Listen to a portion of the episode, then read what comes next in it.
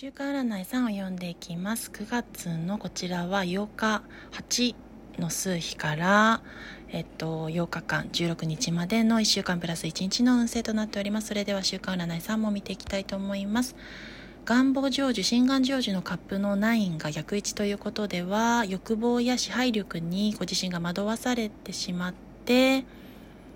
ご自身の自己判断を見誤りやすいというところが注意点で出ておりソードの共に並んだ逆位置カードをページが示すようにそれに伴ってソードの、えっと、ページというのは地に足のつけた行動でご自身の道を切り開いていくのですがそれが反転しているということは脇や爪が甘くなってしまって不用意な不用意な言動発言行動がそこに出てきてしまうということが注意喚起で出ております。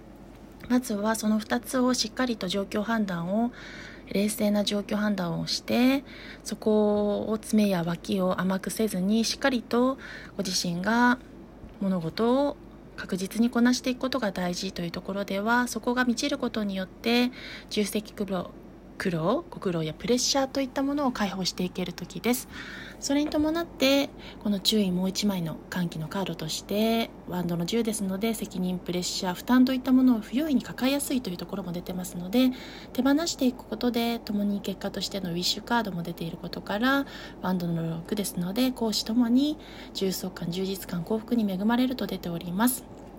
それに伴って未来にはえっと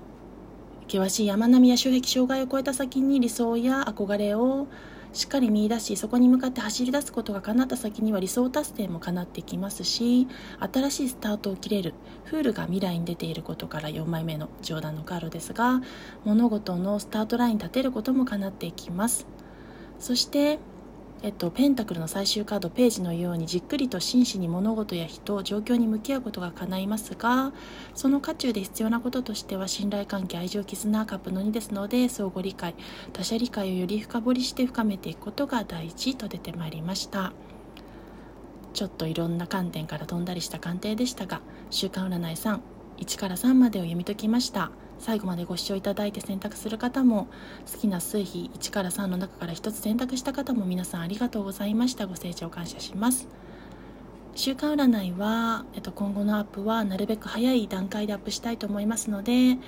えっと、今回は9月8日から16日でしたが16日の手前2日か1日前にはまた次のものを掲載投稿したいと思いますので楽しみにしている方にもご清聴いただけると幸いです。光栄で恐縮に思います。それでは失礼いたします。